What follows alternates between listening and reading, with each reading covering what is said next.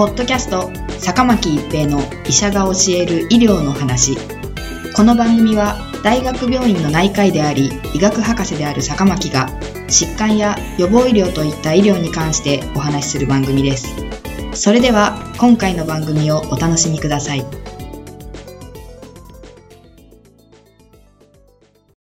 皆さんこんにちは、坂巻一平です。ポッドキャスト、坂巻一平の医者が教える医療の話。今回は閉塞性動脈硬化症です。閉塞性動脈硬化症、ASO とは、主に下肢の動脈に動脈硬化が起こり、狭くなるか詰まるかして、足を流れる血流が不足し、それによって痛みを伴う歩行障害が起きる血管病です。重症の患者さんは足を切断しなければならない場合もあります。症状としては歩行障害が最も典型的な症状で、間欠性跛行と呼ばれています。間欠性とは感覚を置いて起きたり起きなかったりすることで、間欠性跛行は歩くことで起きたり止んだりする歩行障害のことです。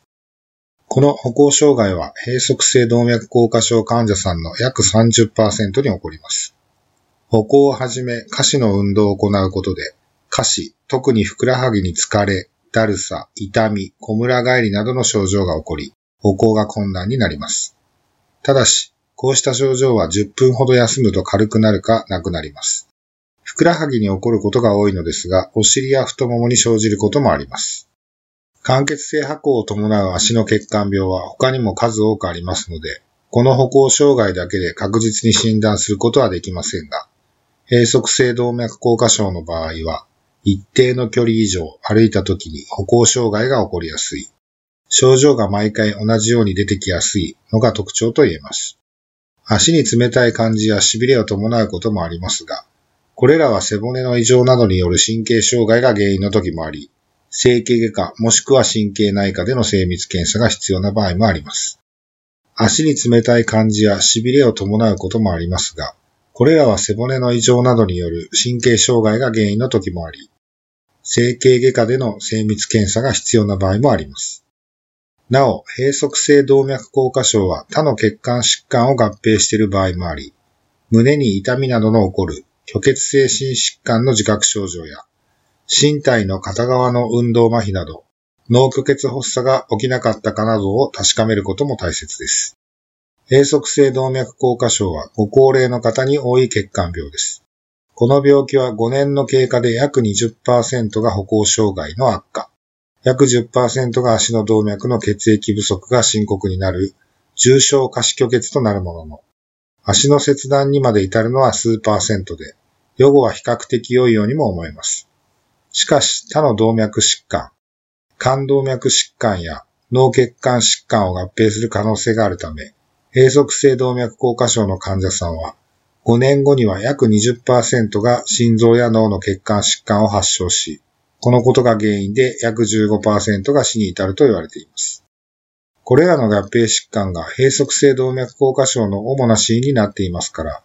足の血管病と分かったら、他の血管疾患は大丈夫かを念頭に置いた診療やケアが必要です。動脈硬化症の危険因子は、喫煙、糖尿病、高血圧症、脂質異常症、慢性腎不全などです。喫煙者が閉塞性動脈硬化症になると、非喫煙者に比べ、間欠性跛行が生じる割合が約3倍も高まると言われています。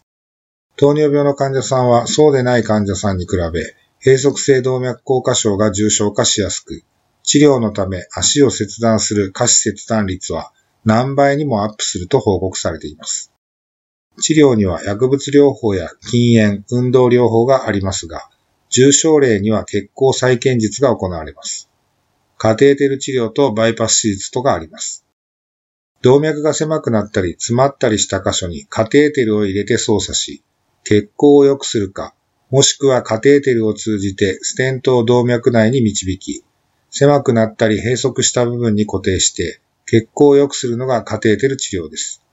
この方法は近年飛躍的に治療成績が向上し、特に骨盤内を流れる腸骨動脈の領域の治療に成果を上げています。バイパス手術は狭くなったり詰まったりした箇所に体の他の部分から切り取った血管、または人工血管をバイパスとして取り付け、血流を確保する方法です。カテーテル治療に比べ患者さんの身体的負担は大きいのですが、動脈の場所によってこの方法が有利な場合もあり、こうした点も考慮し、どちらの方法が良いかを決定します。さらに血管再生療法という治療もあります。この療法は新しい血管を作り出し、足の血流不足を補うのが狙いで、薬物療法が効かない、血行再建術のできない患者さんに適用が考えられる方法です。骨髄中や末梢血中の CD34 陽性細胞が血管内皮細胞として血管になると考えられており、これを血流の悪い部分に注射します。10年以上前から先進医療等で研究的に行われていますが、今のところ保険適用はありません。末梢血から細胞を採取する場合、GCSF という白血球を増やすお薬を使って CD34 陽性細胞を多く採取する方法が一般的ですが、GCSF を使わずに単球とリンパ球を採取して注射する方法もあります。ポッドキャスト、坂巻一平の医者が教える医療の話。今回は閉塞性動脈硬化症でした。ありがとうございました。ポッドキャスト坂巻一平の医者が教える医療の話今回の番組はいかがでしたか？次回の番組もお楽しみに